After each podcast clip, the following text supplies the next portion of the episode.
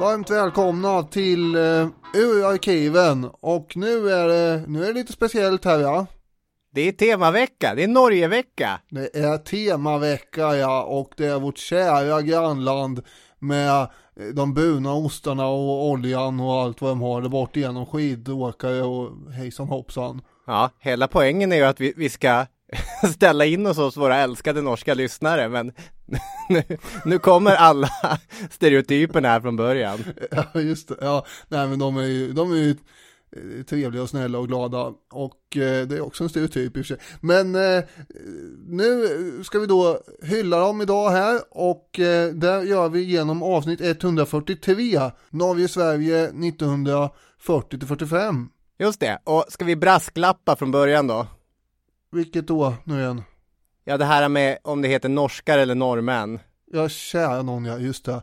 Ja, där får man ju backa, eh, för det fick jag ju göra senast också. Jag, jag hade ju fått fram, jag råkar ju säga norskar, när jag ja. menar norrmän är väl begreppet. Just det. Egentligen. Så att eh, det kan ni försöka tänka bort då. Att, ja. Men annars är det ett väldigt bra avsnitt. Mycket nöje. Finlands sak är vår, ekade i slagorden när Sovjet anföll broderfolket Finland 1939. Svenska staten förhöll sig ju ganska neutral, men en frivilligkår på över 8000 ställde upp för att hjälpa grannen i öster. Eh, ett år senare så anfölls nästa granne och broderfolk. Här har det inte skramlats och samlats lika mycket för att hjälpa till. Inga tusentals eh, människor inom frivilligkår här inte som sändes iväg för att hjälpa norskarna mot Nazityskland. Det är förstås sant, men det är bara en del av sanningen. I jämförelse med entusiasmen för att hjälpa Finland så var det lite mindre slå på tumman stämning. Men det betyder inte att det inte fanns ett ovärderligt stöd. Det var norskarna som uthärdade den här ockupationen och det var de som brann för den kommande befrielsen. Men utan ett fritt Sverige att bland annat gömma sig i och där man kunde inhämta både informellt stöd och finanser och information så hade ju tiderna varit riktigt svarta för den norska motståndsrörelsen Hjemmefronten. Eh, idag handlar historiepodden om de norsk-svenska samarbeten som fanns under tyskarnas ockupation av Norge. Nu kör vi!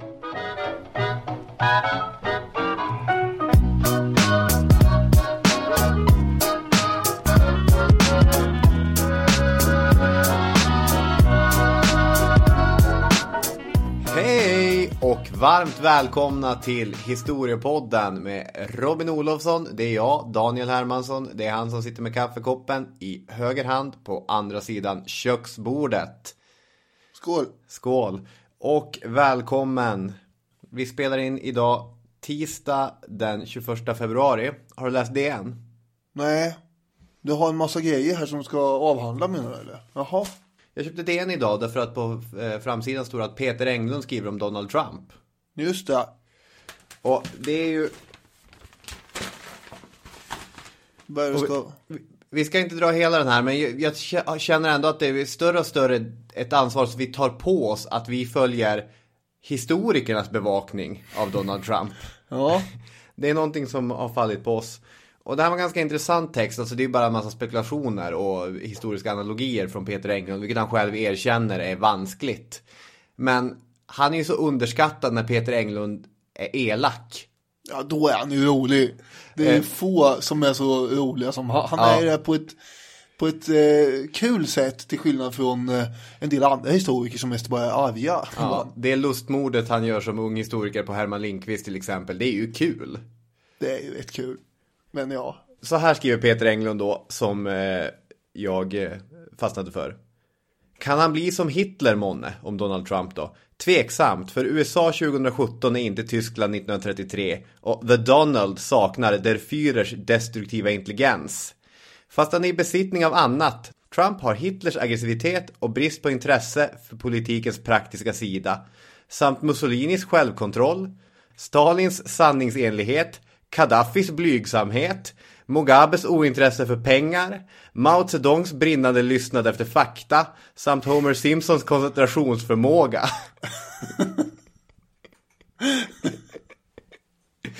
det var... Ja, det var mycket på en gång där. Det är tacksamt att dröja vid den nya presidentens lyten. Eh, och så pratar han om att man, man ska inte bara fastna på hånen. Ingen vet hur det kommer sluta mer än att det kommer gå illa, slår han fast. Det var en intressant text. Jag tycker att är ni intresserade av Ja. historia och... Det var ju bra att du har köpt den här. Jag kan ju läsa den sen. Ja, lämna papperstidningen här. Så jobbar jag. Det finns ett avsnitt av How I Met Your Mother. Har du sett den serien? Ja, jag är inte Ja. lika road av den Nej, som det du är är. en väldigt bra serie. Då är en av tjejerna där som heter Robin, hon är ju med i eh, tv, eh, för hon jobbar som tv-reporter. Och så intervjuar hon folk. Och så kan hon säga um, um, och varje gång hon säger det, då, då kör de så här shot-race. Ja. Och då kommer jag att tänka på dig. För eh, nu i veckan så är du med i eh, God kväll igen. Ja. Och eh, det vore kul att plantera in några grejer som, som du ska säga. Våga, det skulle jag undra du vågar. Det vore jättekul. Det ser väldigt frågande ut här. Men tänk, då är det bara lyssnarna som vet om det. Och, och så ska vi se om du vågar. Vad skulle det vara för ja, saker då? Vad skulle det vara? Vad ska vi prata om?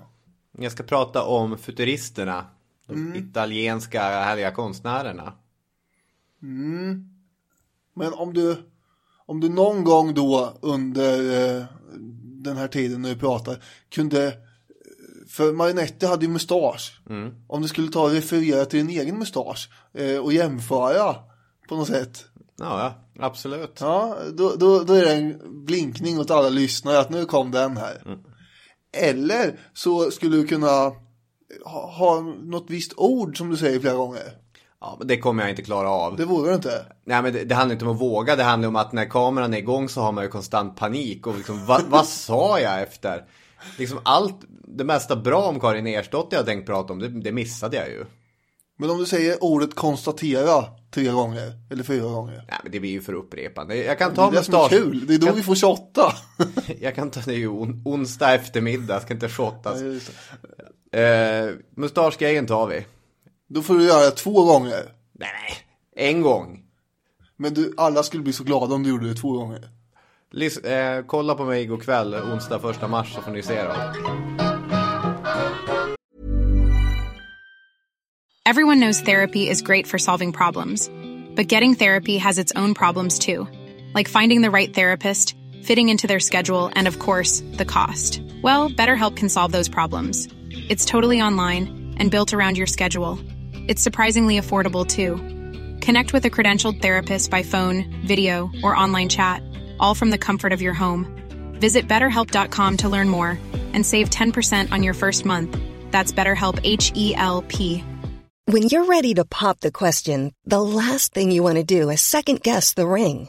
At Bluenile.com, you can design a one of a kind ring with the ease and convenience of shopping online. Choose your diamond and setting. When you find the one, you'll get it delivered right to your door. Go to Bluenile.com and use promo code LISTEN to get $50 off your purchase of $500 or more. That's code LISTEN at Bluenile.com for $50 off your purchase.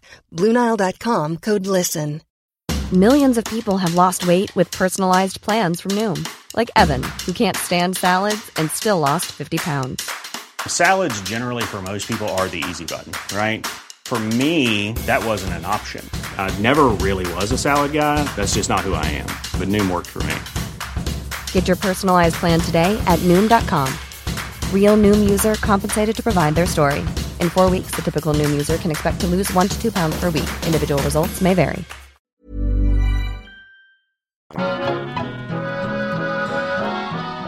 Vi ska prata svensk-norska historier under andra världskriget. Ska vi ge en shout-out till Anders Johansson som är den journalisten och författaren som har skrivit tre stycken böcker om Sverige och Norges gemensamma andra världskrigshistoria. Varav den andra i den här trilogin, De glömda agenterna, är den som vi har valt att jobba lite grann med.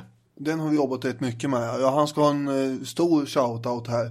För att det är mycket fakta som kommer därifrån bland annat. Ja, precis. Han har hittat, eh, letat reda på några berättelser. Alltså man får följa lite olika personer och så. Det är några sådana spår som vi ska Vi plocka tar upp. väl eh, två var ungefär då. Men först lite bakgrund. Ja, jag har också lite bakgrund, så kör du, sen kör jag. Tyskarna hade ju varit oroliga för att britterna skulle ockupera norra Sverige och Norge. Eh, och förevändningen för britterna skulle då ha varit att eh, ta sig till Finland där finnarna var indragna i sitt eh, krig mot Sovjet. Ja. Så skulle man hjälpa finnarna eh, och så. Men det vad egentligen förmodligen hade tänkt göra då enligt eh, den radiotrafik som tyskarna snappade upp. Det var ju helt enkelt eh, ockupera Luleå, Kiruna och Gällivare. De allierade. Säkra Malmen eller? Ja just det, det är järnmalmstrafiken det handlar om från Kiruna till Narvik. Och den ville ju britterna stoppa leverans, den leveransvägen eh, till Tyskland då. Och tyskarna ville i sin tur säkra den. Och då blev ju en ockupation av Norge eh, väldigt viktig. Eh, att genomdriva tyckte tyskarna. Och att eh, säkra de norska hamnarna ansågs nödvändigt. För om britterna hade lagt vantarna på det då skulle det bli eh, en farlig blockad kunde uppstå och sådär. Det är ju en lång eh, strategisk kust mot Nordsjön som Norge besitter. Ja, isfria hamnar ut mot Nordsjön. Så 1940, den 9 april, så kapitulerar ju Danmark nästan omgående. Norskt motstånd pågår i ett par månader. Och eh, den norska regeringen flyr till London där de kommer befinna sig i exil. Och därifrån så styr de en ganska omfattande byråkrati med bas i Sverige. Och eh, det är allt från utrustning och träning av trupper till att hjälpa norska flyktingar då. Ett 20-tal kontor finns ju i Stockholm som, eh, som har hand om civila och militära verksamheter. Nästan som en stat i staten här. Ja. Sverige var ju neutralt eh, och eh, att delta i norsk motståndsrörelse var ju en olaglig verksamhet. Men det fanns ju ett par till hundra svenskar som aktivt deltog på den norska sidan redan innan 1943 då det började svänga över och då blir det allt mer vanligt ju. Precis, Anders Johansson använder ju mycket för att beskriva svensk neutralitetspolitik begreppet neutral på den vinnande sidan eller på den segrande sidan. Mm, Det var någon som hade sagt det till honom, eh, någon bytt. Ja, Och då hade han väl tagit illa vid sig, men han använde ju det då och då här. Eh, Det kom ju mellan 50 och 80 000 norskar som flyktingar till Sverige. Och eh, antal norskar i Sverige som hade en uppgift inom militär verksamhet räknas ju till en bit över 20 000. Och då har vi lite olika organisationer. Jämmefronten, eller begrepp kanske snarare. nej. För Jämmefronten är ju ett samlingsbegrepp på hela motståndsrörelsen och består egentligen av många olika separata grupper. Vi har en norsk general som heter Otto Ruge som eh, när eh, tyskarna har genomdrivit sin ockupation vägrar och eh, går med på att eh, lägga ner vapnen helt enkelt. Då blir han internerad och kastad i fängelse. Men han lyckas smuggla ut en fullmakt till eh, några höga norska officerare och eh, den fullmakten kommer då bli grunden för den organisation som kallas för Milorg som blir den militära grenen av den norska motståndsrörelsen. Och man kan väl säga att efter 1943 som jag sa här så kommer ju svenska tjänstemän, ofta landsfiskaler eller tulltjänstemän vid de här gränsområdena och inta en betydligt mer eh, hjälpsam och positiv attityd mot eh, motståndsrörelsen. De blev så duktiga på att se mellan fingrarna att det var som om huden var transparent. Jättelätt att se mellan fingrarna. Ja, så, så utvecklades det ju faktiskt. Sverige blev ett väldigt viktigt transitland för Jämmefronten. Exilregeringen i London skickar ju miljontals kronor till eh, sin delegation i Stockholm och därifrån och vidare till motståndsrörelsen. Gränsen mellan Sverige och Norge är på 160 mil med och det är inte eh, superlätt kanske att ha koll på varenda meter där. Nej. Så efter och före olika attentat som utfördes så pendlar agenter och kurirer ständigt över den här gränsen. Ja, det finns exempel på agenter som har passerat gränsen hundratals gånger. Ja. Ja. Så det fanns luckor eh, i tyskarnas eh, bevakning om man säger så. Och från svensk sida så var den ju eh, som sagt inte benhård alltid. nej. Svensk-norska relationer kring andra världskriget är ju men en stingslig fråga. Alltså överlag har Norge ett bagage från kriget att bära som Sverige på många sätt har sluppit.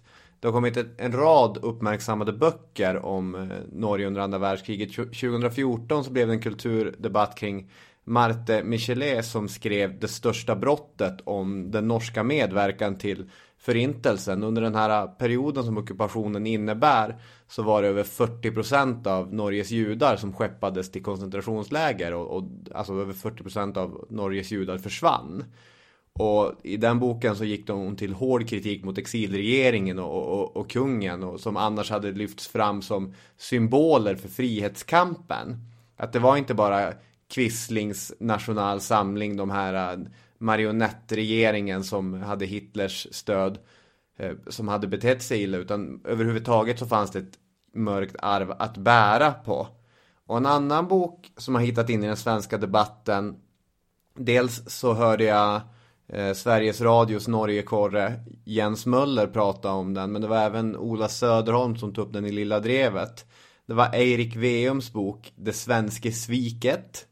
En bok som lyfter fram dels ja, men alltså alla de här grejerna som från norsk sida ses som det stora svenska sveket. Mm. Under andra världskriget. Trupptransporterna på svensk järnväg både till och från Norge.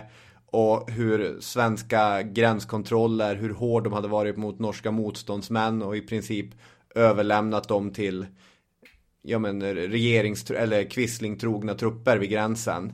Med, enligt, enligt VM rakt in i SS händer. Eh, och allt det här är sant, som du sa i inledningen. Men det finns en annan berättelse också. Och det är ju lite grann det som vi, vi ska lyfta fram. Man ska ju göra skillnad på, på stat och människor. Och man kanske ska få en liten insikt i hur svenska staten resonerade också kring mm. det här. En intressant grej som Veum tar upp annars är att hur sur man från svenskt håll var över Norge eftersom Norge 1905 hade brytit sig loss från personalunionen.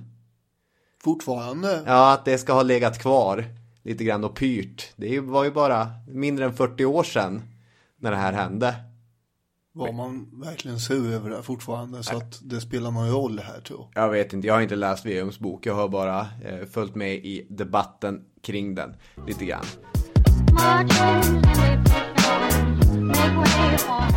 Kung Håkon den sjunde, vad kan vi om honom? Han valdes till kung 1905 i och med att personalunionen med Sverige bröts upp.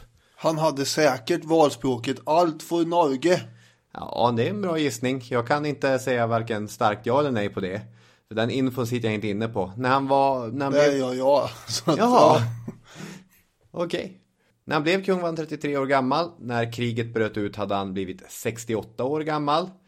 Håkon vägrar ju abdikera utan han tar istället sitt pick och pack och beger sig till Storbritannien. Det har du redan berättat.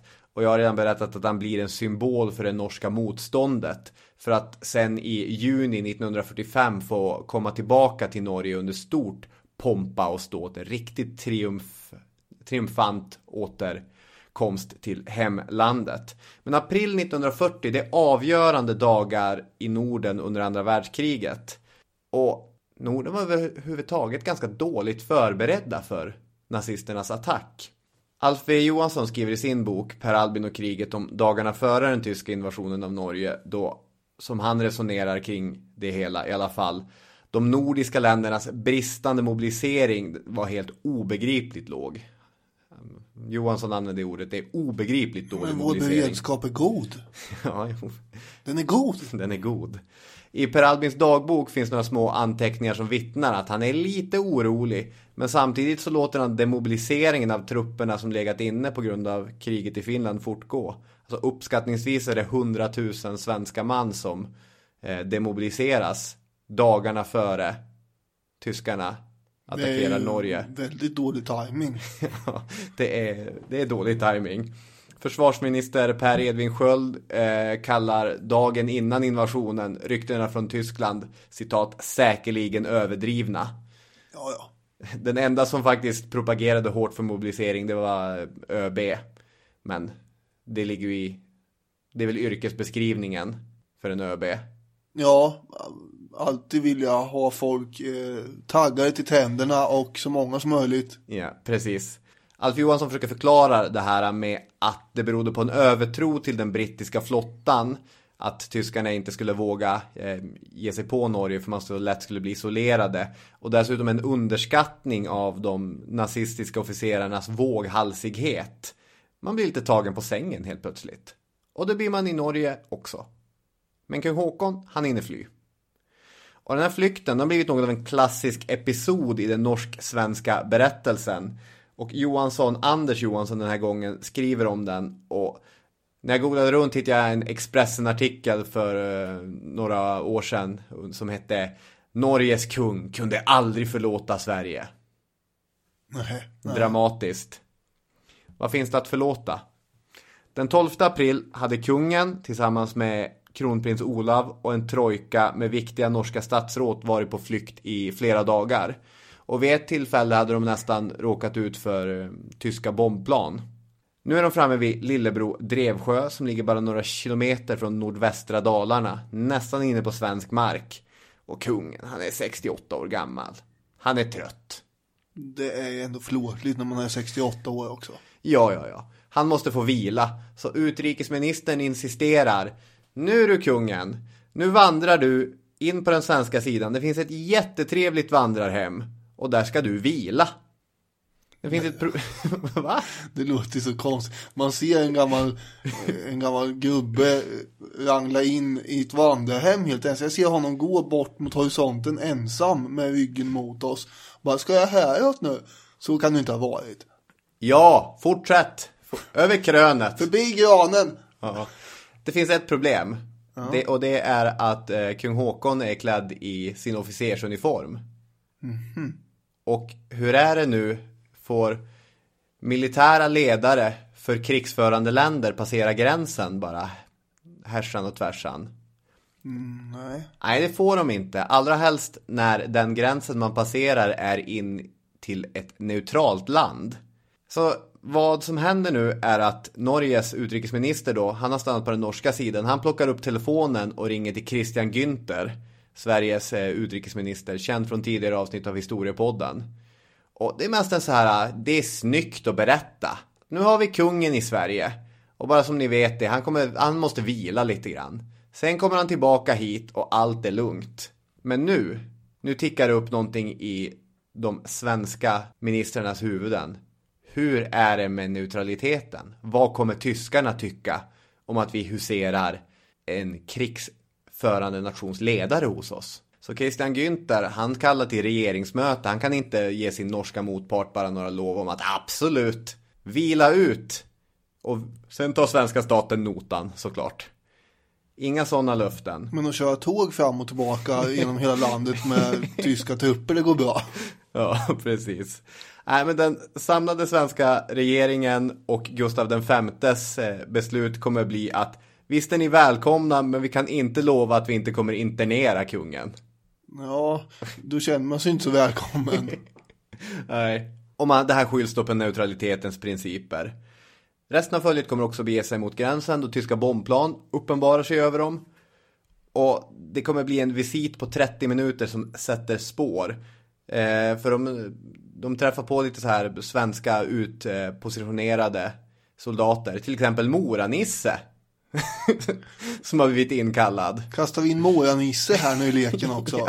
Niofaldig Vasaloppsvinnare. Han och eh, norske Och kungen står där och eh, pratar. Jag har inte riktigt fattat om kungen är där eller om kungen ligger och sover på värdshuset i närheten. Men kungafamiljen och eh, de här ministrarna och så, de står där vid svenska gränsen och dividerar med Mora-Nisse. det är ändå en situation här alltså där eh, kungen kanske ligger med fötterna uppslagna på någon säng här i, i, ett värdshus och Mora-Nisse och cirkulerar i faggorna och eh, en upprymd svensk utrikesminister bara nej, hur gör vi med de här papperna och byråkratin? Precis. Man är rädd för hur tyskarna ska uppfatta det. Samma dag som det här sker så står Per Albin Hansson och dikterar i radio att det är hemskt det som händer i Norge. Emellertid gäller det nu oss själva. Våra möjligheter att bevara vår fred, frihet och ära. Sverige har hittills gjort allt som är rimligt för att upprätthålla sin på förhand deklamerade neutralitet. Så det, är, det är ganska tydligt vad som faktiskt gäller där. Men man kan lite snabbt uppehålla oss kring några frågor. Är det ett neutralitetsbrott att låta en statschef från ett krigande land passera över sin gräns? Ja, det är det. Hade det varit det grövsta neutralitetsbrott som Sverige gjort sig skyldig till under kriget? Ja, ja, På fråga B svarar vi nej. Fråga C då. Hade tyskarna brytt sig? På fråga C svarar vi också nej. Ja, för det är ju det som till exempel Anders Johansson resonerar kring. Antagligen inte. Han menar till och med att Günthers hårdföra attityd mot den norska exilregeringen fick skadlig åverkan på hur resten av svenska tjänstemän såg på, på norska tjänstemän. Citat. Om Sveriges regering kunde bemöta självaste kung Hakon ogästvänligt, ja nesligt till och med, med paragrafrytteri, var det då inte nödvändigt att bemöta hans undersåtar respektfullt och välvilligt? Som en fråga där. Så att det blir en liten diplomatisk kris där. Kungen letar sig över på norska sidan och de fortsätter fly undan tyskarna och till sist så kommer han och tar ett skepp mot Storbritannien. Det är den 7 juni som Hakon lämnar Tromsö med riktning mot Storbritannien. Dagen efter skickades från svenska UD till alla våra landsfiskaler, de här de är lite överklagare och lite poliser och allt i allo, de här landsfiskalerna. Det känns ju som eh, ett, eh, ett vad ska säga, en titel som fanns på Morgonhisses tid. Ja, det ja, verkligen. Jo, och det gjorde det också, bevisligen. Ja. Eh, ja, men det är lite... Även Åsa-Nisses tid. Ja, precis. I det här utskicket så sattes reglerna. Nu gäller inreseförbud. Man kan ge 14 dagars nödfallsvisering till civila och flyktingar, särskilt kvinnor, barn och åldringar, vilket kommer missgynna unga män, alltså ganska kraftigt faktiskt. Men eh, där i början, de två första veckorna, där var det ganska lösa boliner, vilka som passerade gränsen och inte. Sen fick man bättre ordning på det.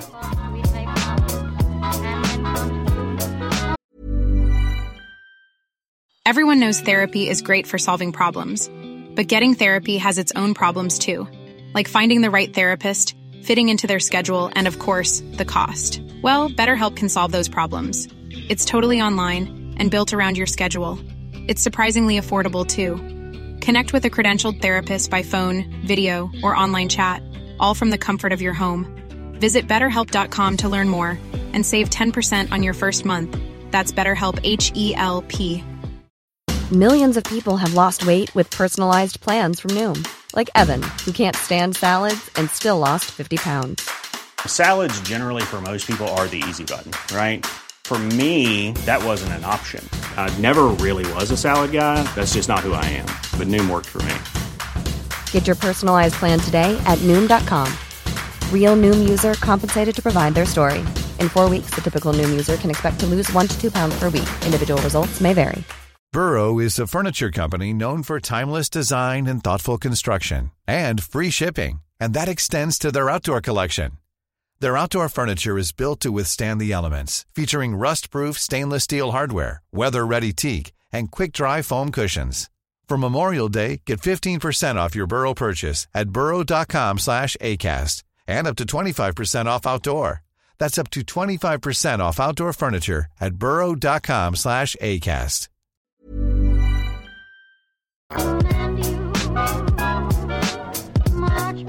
Nu ska vi prata tidningar Oj.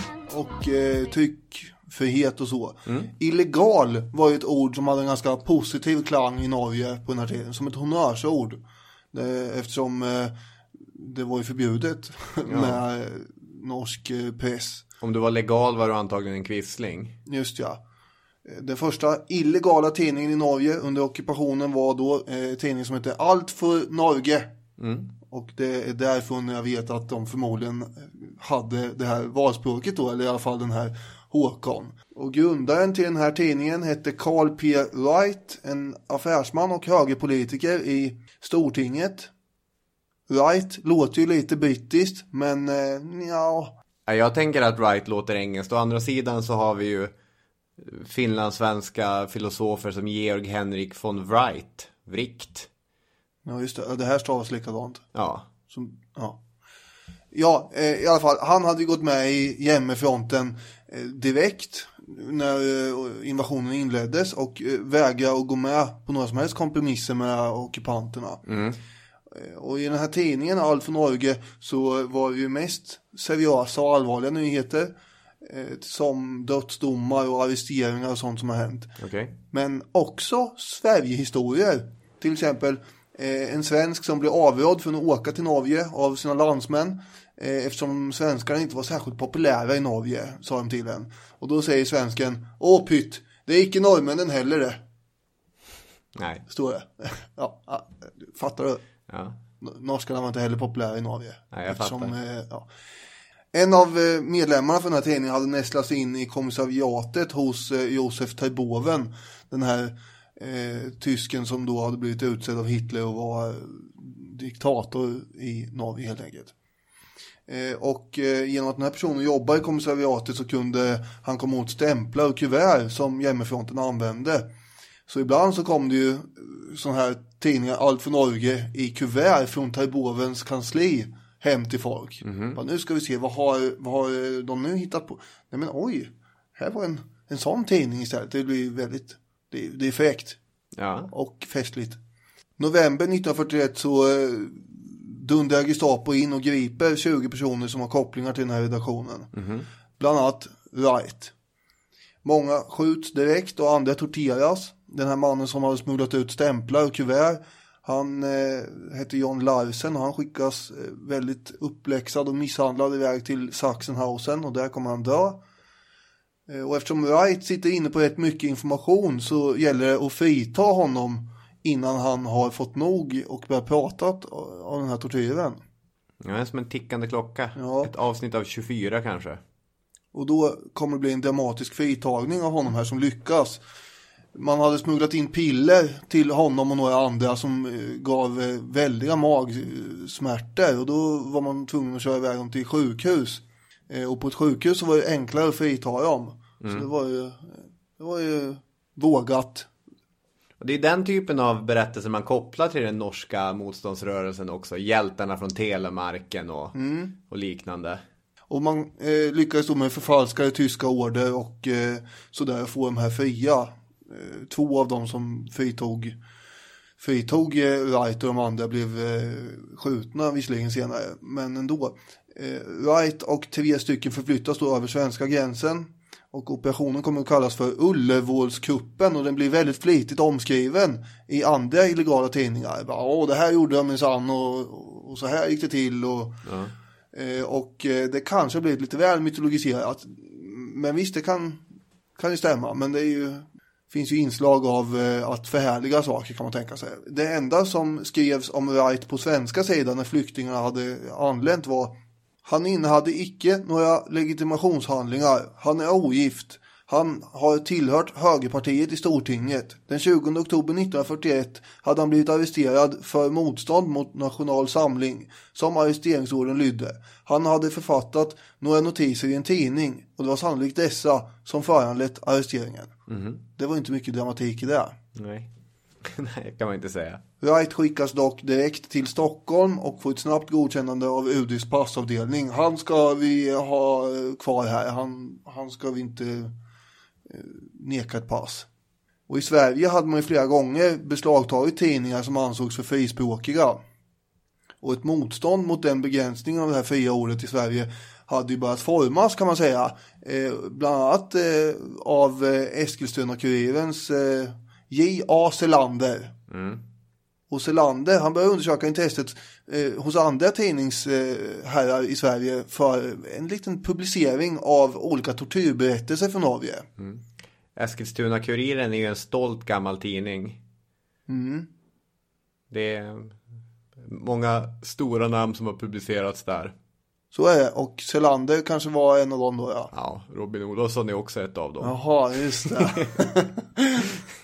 Känner Ja, men det är, vi är en av dem. Jag och Selander. jag har inte skrivit en bokstav. i- Nej. Men det är kul för dig att, att ni två känner du att du är en kollega.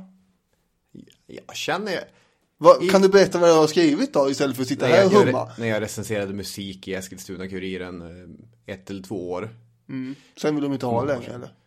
Ja, det var, fick ju inte betalt för det. Så. Ja, just det. Det är den saken att tänka på. Ja, fortsätt. Eh, samtidigt som Selander håller på och roddar med det här så har vi en grevinna och författarinna som heter Amelie Posse. Och hon har nyligen då träffat ett par förrymda norska motståndsmän, bland annat Wright. Ja. Och Posse har ju då tillsammans med en annan kvinna som heter Gerd Santesson grundat eh, en liten klubb som kallas för Tisdagsklubben. Ja, precis. Vad var det för ena? Ja, Men det var ett antinazistiskt sällskap där man träffades. Med eh, intellektuella som var kritiska mot den svenska samlingsregeringen också och deras eh, tryckfrihetspolitik eller snarare som de kallar det munkorgspolitik. Ja, Posse var ju eh, ganska ivrigt övervakad av Säpo, lär man ju säga. Eh, hon blev ju kallad på förhör hela 22 gånger. Vilket eh, Anders Johansson eh, konstaterar måste vara någon slags rekord. ja, Och givetvis var ju telefonen buggad och sådär också. Eh, tanken med tisdagsklubben var att det skulle vara en grund för en svensk motståndsrörelse när Sverige blev invaderat. Av en slump så hade de haft det första mötet också den 9 april 1940 av alla dagar. ja. När Norge blev invaderat. Och nu tänkte Posse att nu var det väl en bra eh, stund här att sammanföra Wright och Selander. För hon kände ju Selander med då. Och då skriver hon så här senare. Vi beslöt att genast sammanföra dem samman med en hop eh, svenska tidningsmän. Och till den ändan bjöd jag dem alla till mig en kväll. Min lilla våning blev så till trängsel överfylld att den rent höll på att spricka. Gerd Santesson hade trots de då verkligen kännbara restriktionerna lyckats anskaffa en förvånansvärd mängd pålägg och hela eftermiddagen hjälpte hon min tjeckiska Eva och mig att bereda hundratals smörgåsar för aftonens behov. Jag älskar Amelie Posse och det här sättet att bekämpa nazism med smörgåsar och pålägg och intelligenta möten i hennes lilla våning. ja, Ja. fortsätt. Eh, Säpo hade ju järnkoll på vad som hände runt hennes lägenhet. Och det blev ju inget av med Selanders idé att publicera några tortyrberättelser inte. Nej. För då har vi ju justitieministern i samlingsregeringen. Som är KG Westman. Bondeförbundaren. Ska vi dra citatet igen? Jag, hur är det? Det var en besynnerlig biltur in till Stan i morse. stan i morse. Här, rader av cykelåkare. Vacker och sorglös ungdom ungdom. åkte förbi i årets ljusaste dag. tid. Många av dem i baddräkt. Och Europa, krig och masslakt. Masslakt och krig inte långt borta. Och här var oändliga rader av cykelåkare. Många av dem i baddräkt. Vacker och sorglös ungdom åkte förbi i årets ljusaste tid. Ja, jag vet inte hur många gånger vi har dragit det här nu. Men Jag, jag tror inte det blev helt rätt den där gången, men det är Allan Svenssons klassiska, superklassiska. den är ju så klassisk. Alltså vi snackar Pacino i Gudfadern klassisk. Ja. Och eh, det är ju ett idylliskt uttalande. Men KG Westman i verkligheten. eh, han såg till att beslagta eh, hela sven- eh, 17 svenska tidningar. Ja. Eh, och sa att eh, om det här hade publicerats så kunde det ha haft skadliga återverkningar på de förbindelser utåt som det är ett svenskt intresse att upprätthålla. ja. Och då menar jag förstås Tyskland. Hur skulle de ha reagerat på de här tortyrberättelserna? Selander skrev nästa dag i Eskilstuna-Kuriren att det hade ju inte varit tendensiöst på något annat sätt än att man hade strukit de värsta detaljerna i de här tortyrberättelserna. Så man hade besparat läsarna saker och ting istället. Okej. Sen har vi Gerd Santesson då, som också var en av de här grundarna. Och hon kallas för Mosse. Hon hade ett stort kontaktnät i både hjemmefronten och eh, den så kallade utefronten som norskan i Sverige kallas. Hon eh, var född i Norge, hade svenskfödda föräldrar däremot och eh, hon var väldigt intresserad av fiolbyggande. Det var ju där hon blev professionell i sen också. Det är också ett yrke. Såklart. Varför skulle det inte vara det? Ja, nej, det det är bara så, ja, nej. Någon måste bygga fioler med liksom. Eh, hon, hon hade kallats Mosse ända sedan hon var liten. Och då är det lite roligt ändå i sammanhanget att eh, Mosse är ju vårat skällsord på varandra. I kompiskretsen. Ja, det är ju framförallt du och dina gamla barndomskompisar kallar varandra mosse till höger och vänster. Ja, när vi sitter och har sådana här skärmsamtal med varandra och vi är typ fyra, fem stycken. Och folk sitter och bara, hör Mosse, vad bla bla bla. Vet man aldrig vem folk menar. Nej. Det är lite lam, dum, lite seg. Men man kallar ju ärkeförbrytare för mosse också. Och jag är ju ibland lite mossig. Och då menar man inte det här klassiska begreppet mossig, att man är eh, att man är mossig så, utan man är Du, du skulle aldrig vara mossig i ordets klassiska bemärkelse. Menar du att jag är det? Nu har vi snurrat in oss helt i det här. Men det är kul Jag, att... jag är så mossig så att jag ska inte kasta den första mossbeklädda stenen. Nej, Mossar ska inte kasta mossa i glashus. men du måste. Nu, nu går vi vidare här. Eh, Hon hade flyttat till Stockholm 1925 eh, och eh, hade anmält sig som frivillig ambulansförare i finska vinterkriget. Men det hann ju bli fred i. Men det visar ju ändå att hon är engagerad Ja. i olika saker. Och hennes mormor var en gammal skröplig kvinna som bodde kvar i Norge. Och hon fick ju då tillstånd av den tyska ockupationsmakten flera gånger att resa och besöka den här mormorn. Som hon påstod var döende under fyra år. och ändå gick tyskarna med på det här varenda gång. Eh, Mosses kusin var också gift med den svenska utrikesministern. Vem var den nu igen? Günther. Günther. Just det, så hon var ingift där lite Eller hon var inte det, men hennes kusin. Ja, du fattar. Günther var gammal ambassadör i Norge också. Mm. Ganska dåligt omtyckt från sin tid i Oslo. Han var ganska skeptisk också mot de berättelser som hon drog för honom på olika familjemiddagar. Och då så, sa han bland annat Men snälla mosse. Men snälla mosse, det där kan inte vara sant. Kom ihåg att tyskarna är ett kulturfolk. Ja.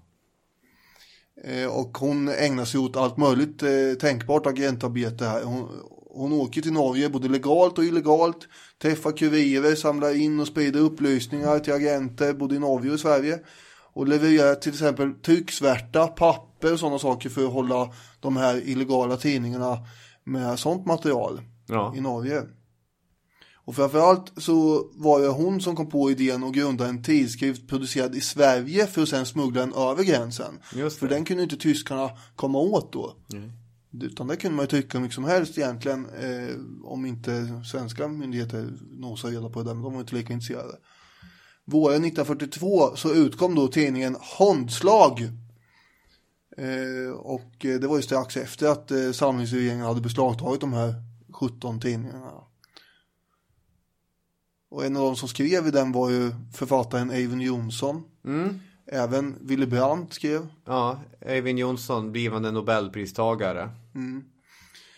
På ytan så var ju tidningen till för distribution bland norskar i Sverige, vilket också var många, men majoriteten av läsarna fanns ju i Norge då smugglade man ju dit den på massa olika, sinnrika och påhittiga sätt. Man tryckte den på väldigt, väldigt tunt papper och i fickformat och sådär. Och Jämmefrontens agenter i norska postverket, de bad ju till slut om att få en, kan vi inte få en ännu lite mindre? Eh, Så liten att den går in i ett kuvert. Bara, jo, ja, men det ordnar vi.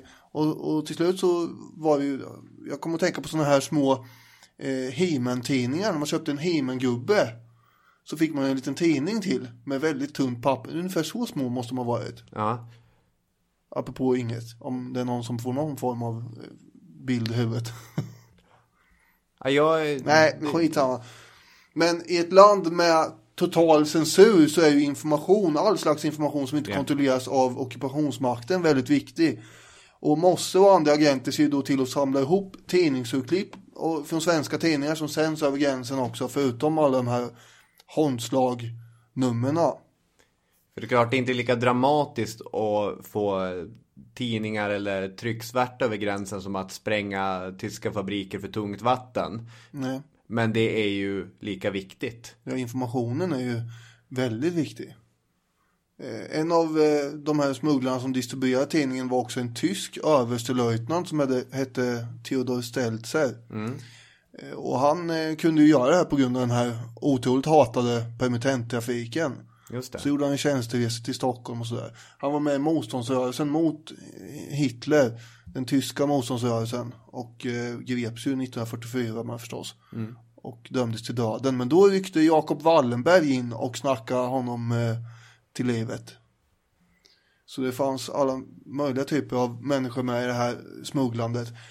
Men det är 4 000 norskar som grips till slut för kopplingar till den här underjordiska tidningsverksamheten. Ett hundratal av dem dör åtminstone i koncentrationsläger och så. Gerd själv dör den 31 oktober 1943. Eh, några dagar efter sin 40-årsdag. Orsaken verkar vara lite oklar tycker jag. Eh, jag hittar inget, men eh, överansträngning kan man spekulera i. Eller jag gör det. Jag vet inte vad det var faktiskt. Okej. Men det, det var naturliga skäl. Hon blev inte förgiftad eller något sånt där. Nej, jag vet som sagt inte, men det har inte framkommit något sånt, utan vad jag har sett. Okej. Tyskarna insåg ju omfattningen av eh, den här distributionen och den här tidningsverksamheten. 20 000 människor var inblandade i, i det här, eh, hävdas det. Så 1944 så har man ganska stora razzior mot olika sådana här tidningsproduktionsställen i Norge. Och då finns det ju nästan inga kvar till slut. Och då blir ju Holmslag som produceras i Sverige ännu viktigare. Apropå hur viktigt eh, det kunde upplevas att få information från fritt håll. Eh, så drar vi ett citat här från en av Gerds kontakter i Norge som heter Hans Lurin. Som har skrivit Ofta var utklippen både to och tre eh, ucker gamle, för det kom fram till mottagaren, men bara den som själv har öppnat en eh, slik med aviseringsklipp och känt den yvende glädjen vid att ha en slik rikedom för fria aviser för en säg kan förstå vad det betyder för den illegala avisredaktionen. Ja, det är ju, min norska är under all kritik. Jag, jag tänkte säga det. Och, det och vi har ju norskar som lyssnar här, så det är väl bara att hata på här. på, på det. Vet, våra norm, norska kan- lyssnare hatar ju inte. Och jag tänker att eh, tur att alla svenskar sett skam så att nu förstår de även din brutna norska innan och utan till. Tränger du påse? Serr? Tränger du påse? Där jag har ju kompisar som eh, jobbar på i Norge och då får de alltid säga Tränger du påse? Det kan jag säga i alla fall.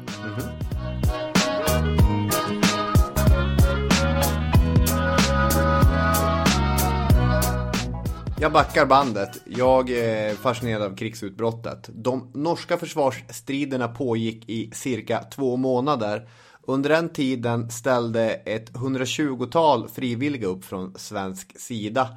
Och många av de här kom direkt från Finland och hade varit del i svenska frivilligkåren. Och jag tänkte man kan lyfta upp en sån aktör bara för att försöka kolla, komma lite närmare och se vilka var det som åkte direkt från Finland till Norge.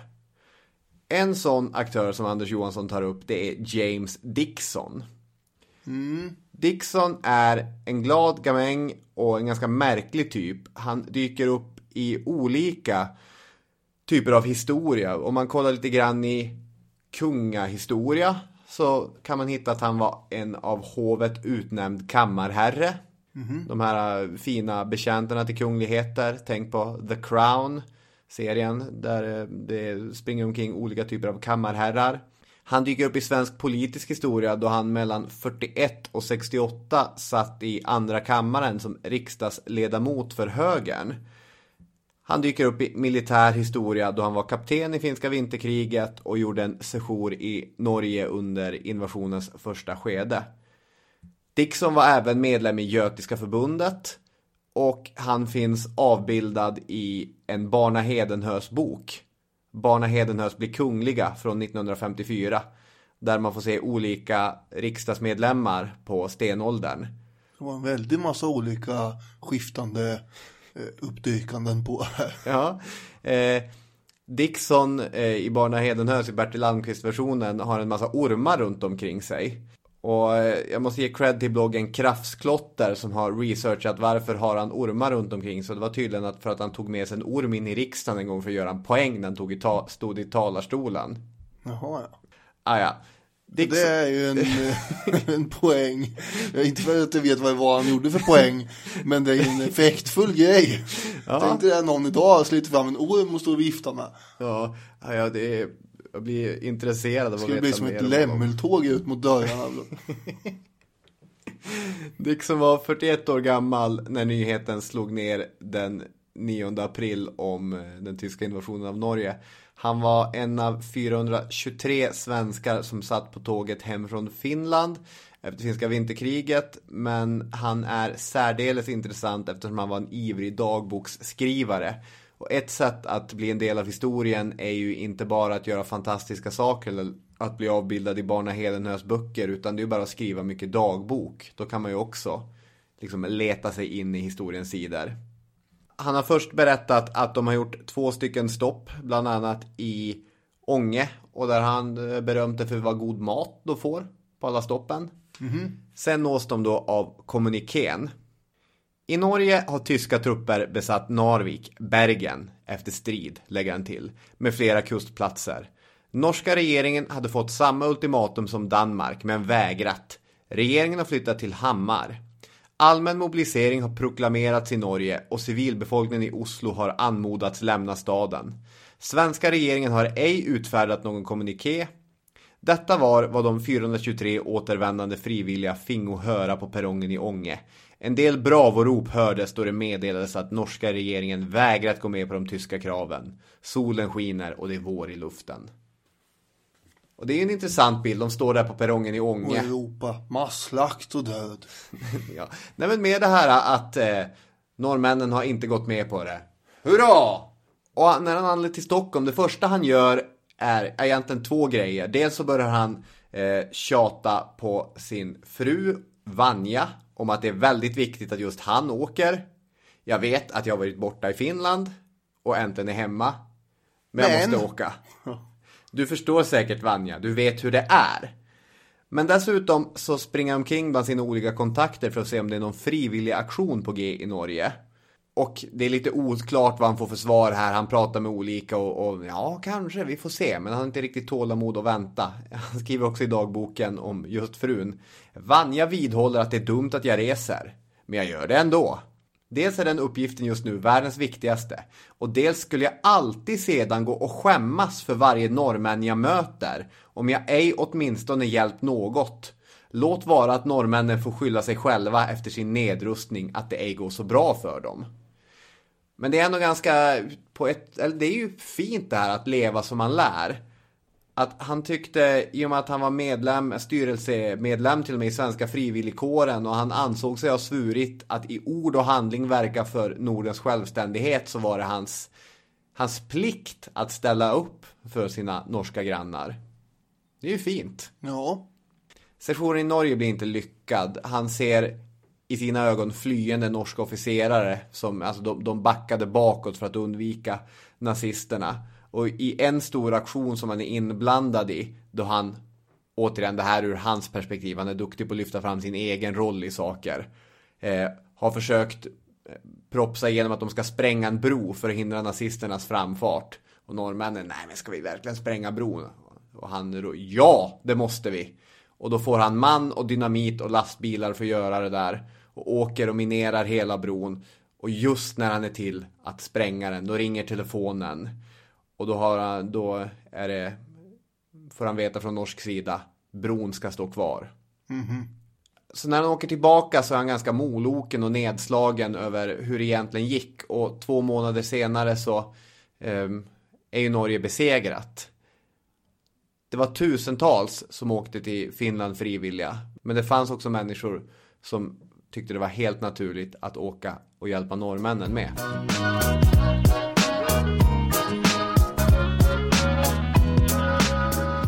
Fritz Olsson. Det ringer några klockor. Nej, men Fritz Olofsson var min farfar. Jaha, där ser man. Ja, det här är en Olsson. Han var tullstationsföreståndare i Hälle i norra Bohuslän. Ja. Inga eh, jämförelser som eh, funkar mer här med din Nej. farfar. Nej. Eh, den här tullstationen låg söder om staden Halden på andra sidan Idefjorden. 9 april 1940, då invasionen börjar, så har Fritz väldigt förvånat fått se eh, hur flockar av eh, norskar tar sig över den kvarvarande isen på Idefjorden. Okej. Och eh, de hade med sig allt möjligt där. Det var ju barnvagnar och möbler konkade de på och sådär. Och det här var ju människor som flydde uppenbarligen. Och den informationen att det hade satts igång en invasion, det visste ju inte han då. Utan det var ju bara att sätta sig ner och ta emot de här. Och bara, dels börjar man registrera Eh, folk. Eh, ju. 832 stycken noterar han själv. Eh, men det var ju många fler som passerade gränsen i just Haldenområdet eftersom tyskarna hade lite dålig koll på det. De hade ju krävt så fort de kunde att alla norskar skulle ha ID-handlingar på sig och så skärpte de kontrollerna vid gränserna. Men just vid Halden så blev det lite mindre noggrant bevakat. Och eh, Fritz och någon folkskollärare där tog hand om de här Okej. flyende norskarna i första skedet. Men totalt så, eh, Anders Johansson eh, anger 15 000 flyktingar eh, som kom via Halden. Och det är kanske så att en fjärdedel av dem då registrerades just vid den här Hälle tullstation. Olsson var eh, runt 40 år och hade benkoll på det här området i norra Bohuslän. Han körde ofta runt i sin vita motorbåt där längs fjorden och patrullerade gränsen. Och eh, han var inte vilken tullare som helst. Utan det fanns ju fler som honom som kommer göra det han gjorde. Men han är ändå lite speciell. Han var ju agent åt Jämmefronten och hade kontakt med en eh, kille som heter Bjarne D- Dietz. Bra norskt namn. Ja. Eh, hur menar du? Ja men Bjarne Ditz, om det hade varit en skidåkare från 80-talet, det, det var ingen som hade tyckt det var konstigt. Nej, det är ofta man sitter och reagerar. Det var värst vad konstigt norskt namn det här var. Ja men vi- vissa. Ulvang. Ja det är konstigt. Ja, hur som helst, den här Bjarne jobbar ju för norska exilregeringen i London. Han hade ju ett antal olika täckmantlar och svenska polisen fattade ju rätt snabbt att den här Bjarne var med i- i hemmafronten. Och hade, hade konstant övervakning på honom. Och genom det fick de ju upp ögonen för Olsson också. Eh, Och då grep de eh, Fritz Olsson helt enkelt. Det var kriminalpolisen i Göteborg som tänkte här har vi en eh, svensk spion åt norsk motståndsrörelse. Honom ska vi lägga vantarna på. Men krimmarna i Göteborg blev tvungna att släppa den här eh, Fritz. Eh, och troligen hade de fått en liten eh, uppläxning från eh, högre ort också till rättevisningar och sådär. Pinsamt kan man tänka sig. För krimmarna i Göteborg hade då lagt vantarna på en snubbe som de inte borde ha lagt vantarna på. Åh nej. De fick skriva till säkerhetstjänsten i Stockholm att upplysningsvis kan även meddelas att Olsson i viss utsträckning arbetat för såväl svensk polis som militär, varför hans illegala verksamhet icke blivit föremål för åtal. Så de hade ju eh, haffat en trippelagent här. Han jobbar för både Jämmefronten, Säpo och eh, C-byrån som underrättelsetjänsten för svenska försvarsstaben hette. Ja, just det. Så det var ju mycket på en gång här. Eh, och Fritz hade ju, han hade ju god överblick på det här området eftersom han var tullare. Men så hade han också en tio år yngre norsk bror som bodde i Halden. Och så hade han två systrar i Oslo med. Slutligen hade han en fästmö som eh, jobbade i en skofabrik i Halden. Och eh, hon hette Agnes Karlsson. Och eh, där gick minsann många eh, köpsugna tyska soldater och tittade på skor. Och trivdes alldeles utmärkt i den där skobutiken och pratade en massa samtidigt. Utan att begripa att det de sa, både till henne och till varann, vidareförmedlades till hennes eh, man då, eh, den här Fritz, som senare då vidareförmedlade vidare till svensk eh, underrättelsetjänst i armén. Svenska militären var ju förstås väldigt intresserade av att veta vad tyskarna hade för planer och vad de hade för positioner på massa olika ställen och vad de tänkte göra. Just det, vilka skor de skulle köpa också då det tydligen. kanske var lite mindre intressant men det blir ju spillinformation alltid när man snicksnackar sådär. Mm. Och han hade ju förstås själv ett intresse av att åka till Halden och träffa Agnes och sådär Mm. kan man ju föreställa sig. Men eh, det var också på uppmaning av C-byrån som vid olika tillfällen då ville veta om det låg rykten i att det var nära förestående invasion på gång och sådär. För det fick man ju höra då och då i Sverige att nu är den på gång tyskarna, nu kommer invasionen. Men varje gång kunde han dementera det och säga att nej, det finns inget som tyder på det. här. Så han var ju viktig för svensk underrättelsetjänst på olika ställen. Och då hade ju de här stackars krimmarna i Göteborg satt ner foten i helt fel klaver. Eh, för Fritz han försåg ju alla då med den här informationen och samtidigt så hjälpte han ju norska medlemmar i Jämmefronten som Gestapo hade börjat få eh, span på att fly till Sverige. Det var en lång kedja av kontakter eh, som sådana flyktingar liksom sköts emellan innan de kom till Sverige. Ja. Och sista länken i den kedjan var ju då Fritz. En av de här sista posterna mot Sverige var i matsalen på Halden hotell. Där skulle de här flyktingarna då som var med i hemmafronten och behövde fly. De skulle leta efter en person som satt i matsalen och läste Bridge-spalten i Morgenbladet. Jag föreställer mig, det låter som en spionfilm. nu Ja, ska vi se det här är ju... Äntligen får vi lite sådana här John Le Carre-grejer in i vårt spionavsnitt. sitter han där och läser Bridge-spalten. Ja. Det måste vara vår kontakt här. Peta lite på honom. Då ska man komma fram och säga något kodord också egentligen. Ja, ja de hade massa kodord. Det var en, en vedhandlare i Oslo när de pratade i telefon. Så hade han alltså olika typer av ved som han sa i telefonen. Eh, nu ska vi skeppa över det här och det skulle då föreställa om det var en, en manlig flykting, en kv- kvinnlig flykting eller om det var barn med. Olika högar av ved och vilken typ av trä det var. Så. Tyvärr har jag bara kvistved just nu. Nästa vecka kommer björk. Efter det ska vi börja elda med gran och tall. Ja. Ja. ja, men det var ungefär så alltså. Ja, jag, jag bara spelar upp för mitt inre barn hur det såg ut. En norsk tullare som hette Sven Fagerholt var den som eh, tog flyktingarna sista biten från Halden och sen ner till Idefjorden där eh, Fritz mötte upp dem. Och ofta så tog den här Sven den här flyktingen över i en stulen eka och så gjorde han ut med den i fjorden och sen så tog Fritz ekan på släp till den svenska sidan. Ah. Det här gjorde att det blev allt färre ekor kvar eh, i Norge. Men då hade tyskarna gett Sven tillstånd att åka över till, till svenska sidan och hämta tillbaka de här. Eh, och det var han själv som hade sett till att de, att de försvann över dit. Men en gång så eh, var det en eh, tysk eka som stals. Okej. Och då blev tyskarna så här, det här var ju våran eka. Och så åkte de över till svenska sidan och skulle hämta tillbaka den här. Men då dök det upp en eh, svensk patrullbåt och slet upp sina vapen så här mot tyskarna. App, app, app, det där är våran eka, den låter ni vara. Och, och tyskarna bara, jaha, jaha ja. Så var ju de tvungna att åka tillbaka med svansen mellan benen och prata med den här Sven då. Kan du åka över och hämta ekan? Och, och sådär. Wehrmacht måste ringa hem till Hitler och berätta att nu, nu fallerar allt här. Nu har vi tappat bort en eka. Ja, det är lite, lite, vad ska man säga, buskis över det här kanske. Men, eh, men ändå. Ja. Hjemmefronten hade ju aldrig något emot att eh, Fritz också var svensk agent. De visste ju om det. Men för norskarnas del så låg det i deras intresse att svenska militären också eh, fick alla möjliga underrättelser från Norge. Och därför så gjorde det ingenting att eh, Fritz också visade upp norsk kurirpost för svensk militär. Nej, just det. Men efter det här gripandet från de här eh, krimmarna i Göteborg så blev det omöjligt att använda Fritz eh, på, eh, inom den närmsta tiden i alla fall. Så då skickade man iväg honom så långt ifrån den norska gränsen man kunde och då hamnade man i Karlshamn i Blekinge. Det är ungefär så långt ifrån den norska gränsen man kan komma i Sverige. Och där fick han sitta och trycka eh, och jobba med eh, tullbestyr i Karlshamn istället och det var inte alls lika dramatiskt i åtta månader. Ja, just det.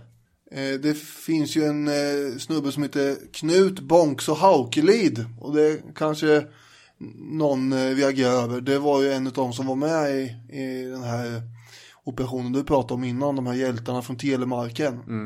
Och han behövde ju fly till Sverige 1941 och då blev han uppmött på den svenska sidan.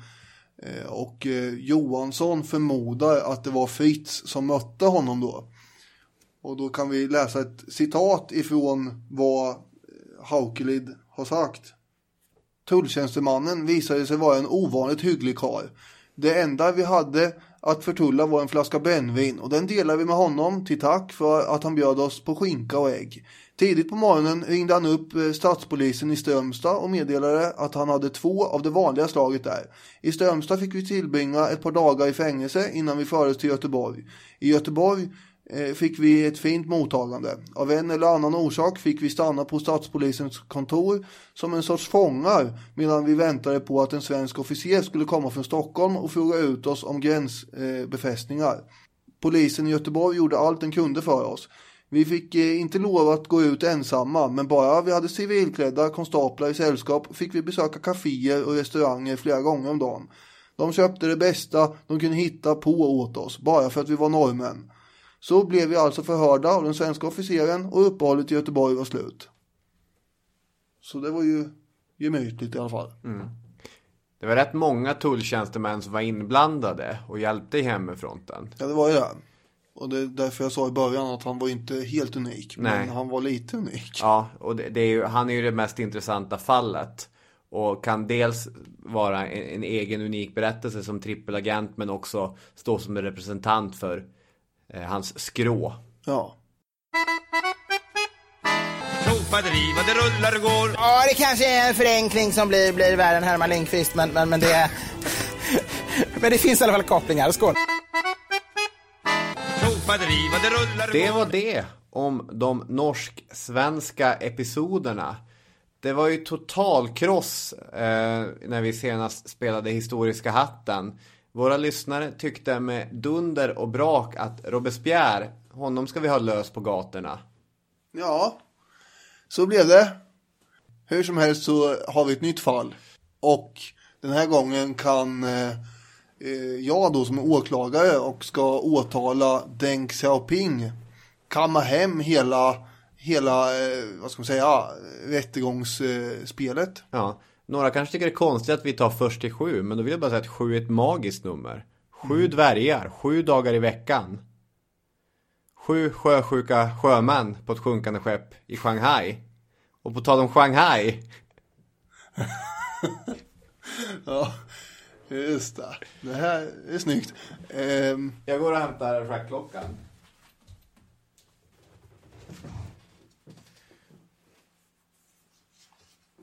Och innan vi startar då, Deng Xiaoping är eh, Kinas starke man från 70-tal till tidigt 90-tal. Han är den personen som två år efter det att Mao Zedong plockar ner skylten tar över eh, det kinesiska styret och kommer ansvara för en, en väldigt eh, intressant period av kinesisk historia. Det där var en hyfsat objektiv beskrivning. ja, det får man ju säga. Vill åklagare eller försvarsadvokat börja? Börja du. Deng Xiaoping är Kinas store moderniserare. Det Kina vi har idag skulle vi inte haft utom, utan honom. Som han själv har sagt, det spelar ingen roll vilken färg katten har, bara den fångar möss. Det har ju blivit en sorts slagord för hans syn på det kommunistiska och marknadsekonomiska systemet. Han är Kinas stora reformatör.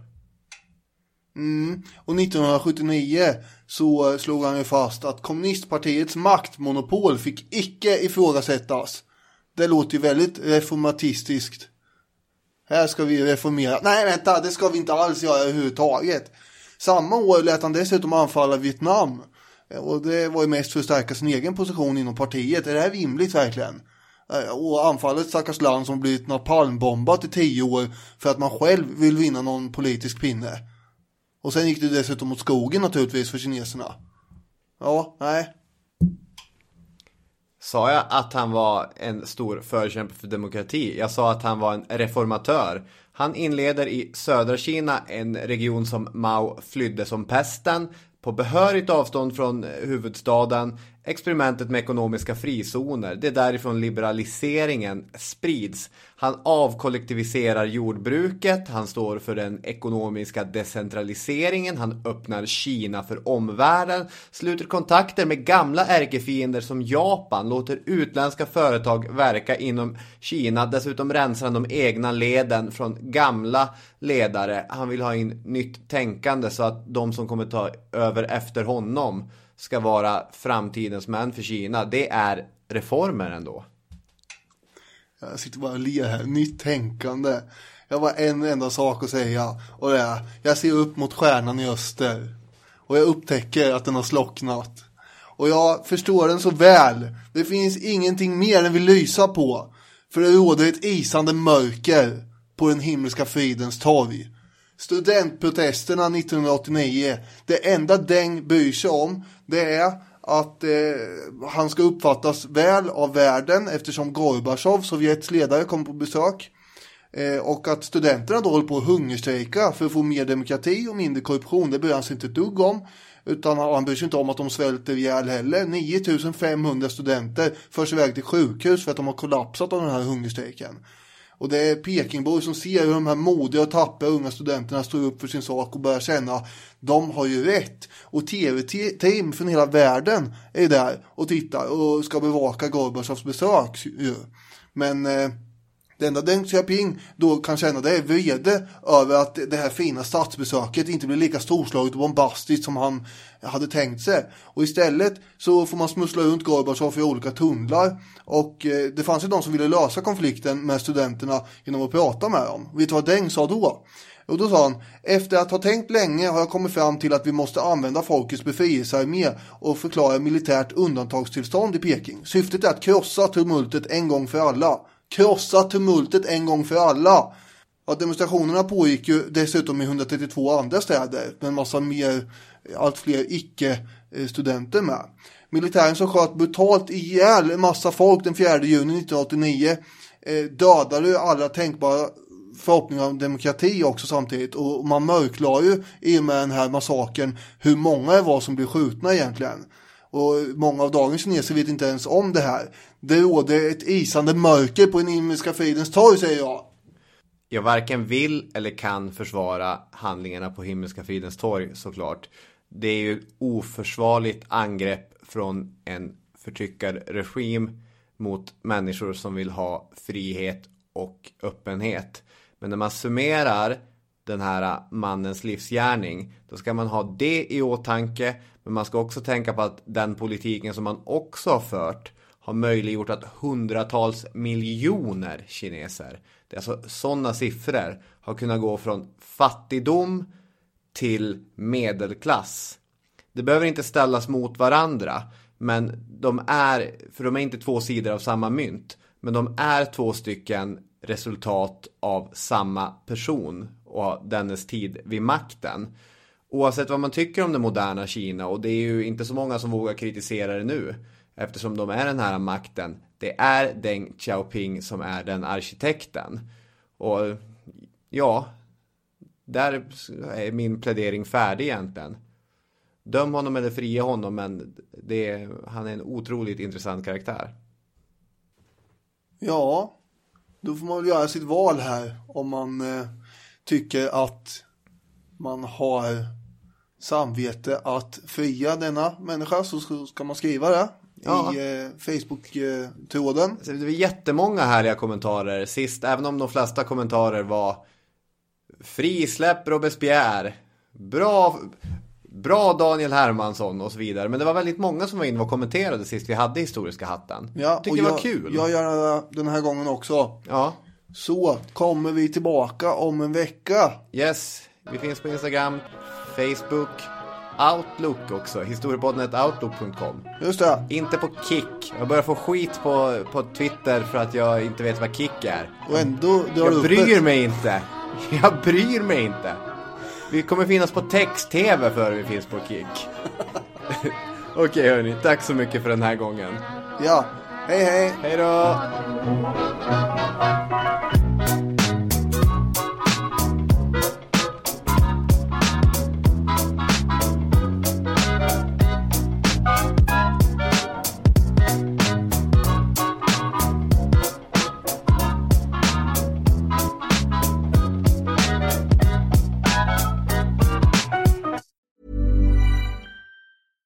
Hey, it's Paige DeSorbo from Giggly Squad. High quality fashion without the price tag. Say hello to Quince.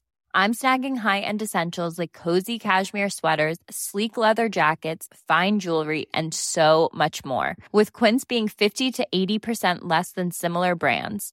And they partner with factories that prioritize safe, ethical, and responsible manufacturing. I love that. Luxury quality within reach. Go to quince.com slash style to get free shipping and 365 day returns on your next order. Quince.com slash style.